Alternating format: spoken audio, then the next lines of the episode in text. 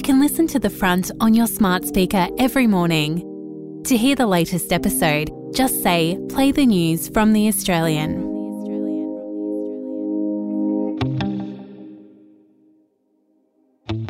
From The Australian, here's what's on the front. I'm Claire Harvey. It's Friday, July 28.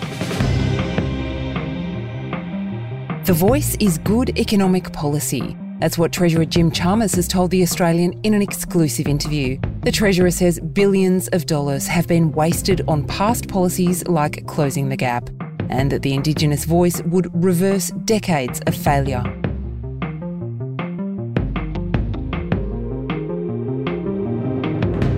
New South Wales Police have created a new task force to deal with the latest spate of shootings in Sydney. Five people have been shot in five days, including Ahmad Al Azam, who was shot on Sunday and died in hospital on Thursday. Billionaire family fighting for a share of Gina Rinehart's fortune have produced a slew of documents they say show Rinehart, who's Australia's richest person, knew the family fortune should be shared with a long-time business partner and his descendants. In a moment, the case that's got two proud families fighting over the spoils from one of Australia's most precious assets.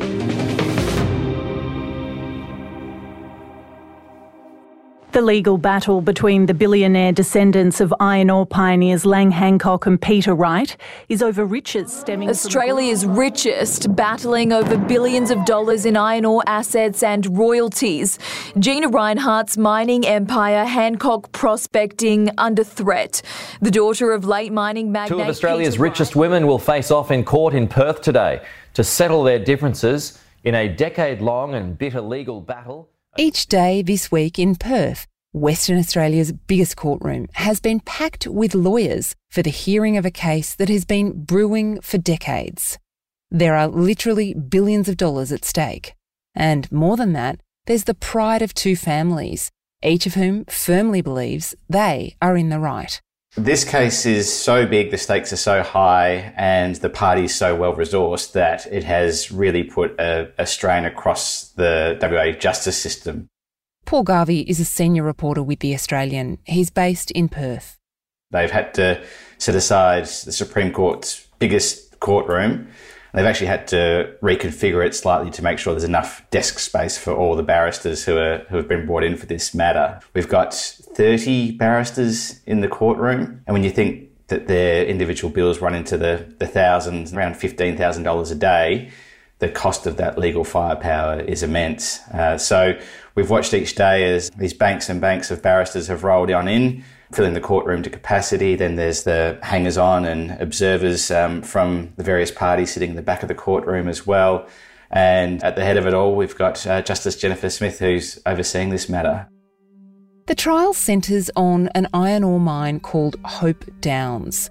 It's a slice of the red dirt Pilbara region in Western Australia's north. There, in the 1960s, two old school friends named Lang Hancock and Peter Wright began mining iron ore. They also staked their claim on another deposit known as East Angelas. Lang Hancock's daughter Gina is now Australia's richest person. Peter Wright's descendants are also billionaires, but not in Gina's league. This fight was brought on by the Wright family, who say they deserve a bigger slice.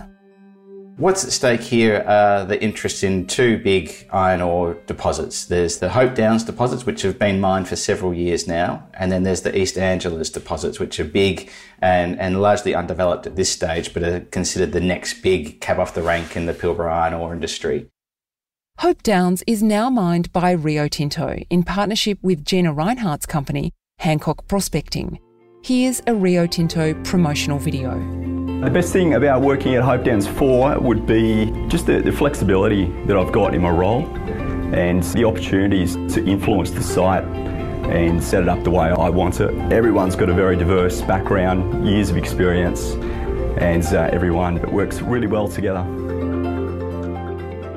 This land is sacred to its traditional owners, and the mining of this ancient rock is a complex and difficult business.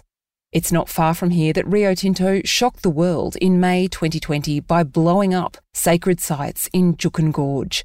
a catastrophe that resulted in a purge of senior figures at the company and dramatically increased the scrutiny with which Australians regard mining in the outback. Mining giant Rio Tinto has fronted a parliamentary inquiry this morning over the destruction of a 46,000 year old Indigenous site in WA's Pilbara region. The trial, which kicked off on Monday, is a step back into the 1960s and 70s, when the resources industry was in its infancy. Hancock and Wright had to fight for the right to mine this land, lobbying politicians in Perth and Canberra to get control. There's no mention of traditional owners or cultural heritage in the letters that flew between the men and which they fired off to politicians. This is pure commerce, and it was Lang and Peter against the world. Here's a letter from Lang Hancock to Peter Wright, which the Wright family's lawyers say demonstrates they were equal partners. We've used a voice actor to bring you Lang Hancock's words. I believe we will win our battle with the government and retain East Angelas. But this is only the beginning of the struggle, which will take a lifetime to win because of our weak kneed partners. The case has shone a light on Peter Wright's descendants, including his daughter, Angela Bennett. She's probably Australia's most reclusive billionaire. She's deliberately and purposefully avoided the public spotlight for years. For decades, we actually didn't really know what she looked like until I actually managed to find a photo of her at a social function many years ago, and we called her the night parrot of Australian billionaires because sightings of her were so so rare and unusual. The budgie like night parrot is one of Australia's most mysterious birds. After decades of habitat destruction and predation, it was thought to be extinct. So she's certainly kept a low profile. The Bennetts and the Wright family uh, have never really chased the public spotlight. Coming up, any potential finding in this matter is likely just chump change for Gina Rinehart, who's worth north of $34 billion. So, why has it wound up in court?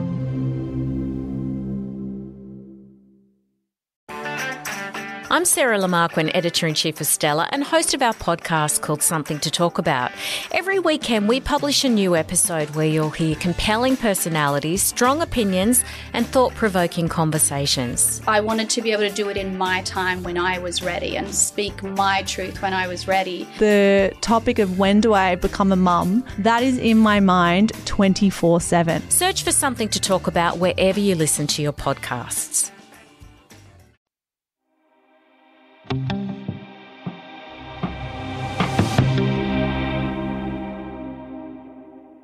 Gina Rinehart is Australia's richest person, and although she inherited the business from her father, it's Gina who grew it into a whopping fortune. I know very well my father would have great feelings about what I've done. Here's how advertising executive John Singleton described her in 2015 in an episode of the ABC's Australian Story. And Gina's great strength well, she'll get out of history. She took her dad's big dreams and made them big realities. She built the big mine. She financed the big mine. She made the dream come true. Here's Paul Garvey. Gina, you know, she has a, a, public profile, but it's very carefully maintained and she keeps a lot of distance from the media generally. So that's what's also made this case so interesting is that it's such a rare opportunity to really look behind the curtain of, of these big, important, but, but quite secretive businesses and get a sense for how they interact with one another, how they view one another. Gina Rinehart has also been in dispute with two of her own children, John Hancock and Bianca Rinehart, over the way the family business is structured. John Hancock and Bianca Rinehart are seeking claims to the Hope Downs fortune which they say their grandfather left them. The pair is also engaged in ongoing arbitration with their mother over the family business. We won't hear Gina Rinehart's arguments until week three of the trial, after the lawyers for another alleged partner, Don Rhodes, are heard. I think there will be people who will look at this case and say, oh, why do we even care? This is just billionaires squabbling amongst themselves over their own fortunes. But it is of direct relevance to people more broadly. These are the assets that sustain the Australian economy. They're the assets that drive billions of dollars of taxation revenue. The assets that generate thousands of jobs, well paying jobs that give the Australian economy a point of differentiation So, so much of our living standards, particularly over here in, in Western Australia, rely upon these assets. And what this case has shown with some of the historical documents that have been tendered so far, it's been quite eye opening seeing those early pioneers of this industry grappling with the magnitude of what they had found and trying to anticipate how big it could become, just what to do with that. You know, these weren't veteran mining executives, these weren't huge multinationals that have been doing this for decades. They were educated business people. Gina Rinehart's certainly not reclusive, but she's not, a, you wouldn't call her a peacock, would you? You know, she is very proud of the role that she's played in growing the fortune that her father left her.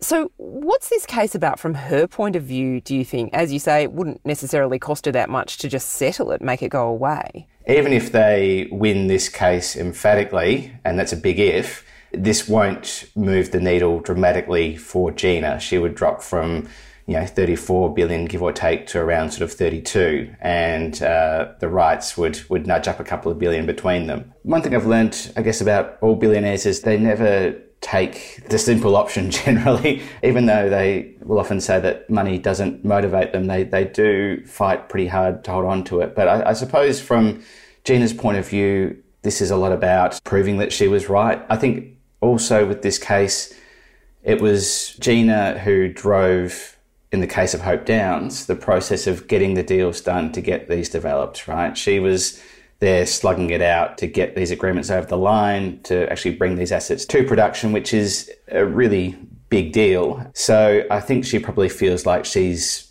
almost being taken advantage of here, that she would do the legwork to turn these into assets of incredible value, only to have the other side come along late in the piece once all the hard work is done and, and ask for their share of that. So I think it's more than just a, a financial thing for her. I think there's a lot of pride and a lot of her values are really at the forefront of this case. Paul Garvey is a senior journalist with The Australian. The Matildas have suffered a big blow, losing their match against Nigeria at the FIFA Women's World Cup. You can read more about that right now at theaustralian.com.au. Thanks for joining us on the front. Our team is Jasper Leak, Tiffany Dimmack, Lia Tsamoglou, Kristen Amiet, and me, Claire Harvey. My name is Manny Carudis, and I'm a former New South Wales policeman turned investigative reporter with a passion for missing persons cases. I'm here to quickly tell you about our True Crime Australia podcast, The Missing in this series, I look at old missing persons cases which have all gone cold in an attempt to try and uncover new information which could help see these missing people reunited with their loved ones or any form of clue that could bring these families closure.